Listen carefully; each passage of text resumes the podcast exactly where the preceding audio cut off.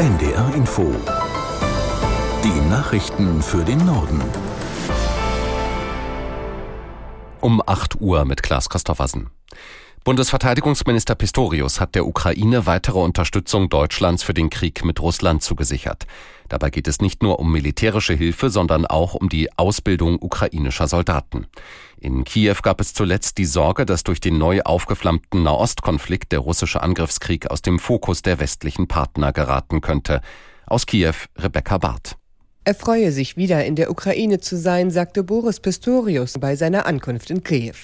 Es ist der bereits zweite Besuch des SPD-Politikers, der auch in der Ukraine bei vielen Menschen sehr beliebt ist. Pistorius wolle die Unterstützung Deutschlands für die Ukraine bekräftigen, hieß es am Morgen. Erst Ende Oktober hatte Deutschland ein drittes Iris-T-Flugabwehrsystem geliefert, ein weiteres ist bereits angekündigt. Bundesfinanzminister Lindner hat Konsequenzen aus dem Urteil des Bundesverfassungsgerichts zum Klimafonds gezogen und für nahezu alle Bereiche des Bundeshaushalts eine Ausgabensperre verhängt.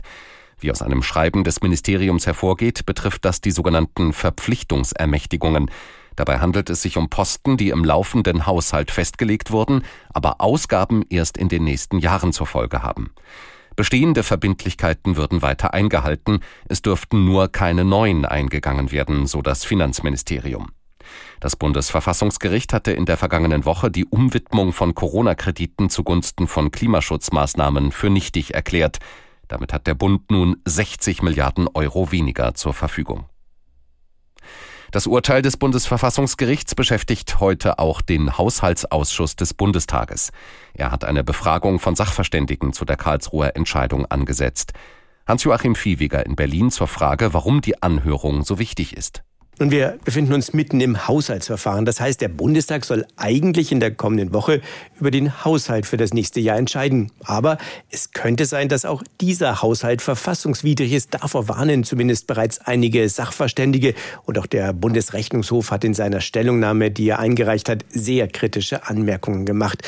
Problematisch ist vor allem, dass auch im kommenden Jahr mit Schulden geplant wird, über die schon 2022 entschieden wurde und mit denen vor allem die Energiepreisbremsen bezahlt wurden. Das Problem, das Verfassungsgericht hat eben festgestellt, Schulden auf Vorrat sind nicht okay. Im Nahen Osten gibt es weiter Hoffnung auf eine Waffenruhe im Gazastreifen. Sie ist Voraussetzung für eine Freilassung der israelischen Geiseln, die am 7. Oktober von der Terrororganisation Hamas verschleppt wurden.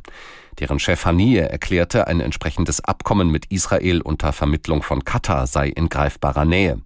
Die israelische Regierung hat entsprechende Fortschritte bislang nicht bestätigt. Unter der Leitung von Bundesinnenministerin Faeser kommt heute in Berlin die Deutsche Islamkonferenz zusammen. Schwerpunkt dürfte der Umgang mit Antisemitismus und Islamfeindlichkeit sein. Aus Berlin Eva Huber. Das Treffen steht im Schatten der Terrorattacke der Hamas auf Israel und des Nahostkriegs. Auf pro-palästinensischen Demos in Deutschland kam es zu antisemitischen Straftaten. Gleichzeitig sind Muslime besorgt wegen einer zunehmenden Feindlichkeit gegen sie. Es gibt also viel zu besprechen auf der Fachtagung der Deutschen Islamkonferenz in diesem Jahr.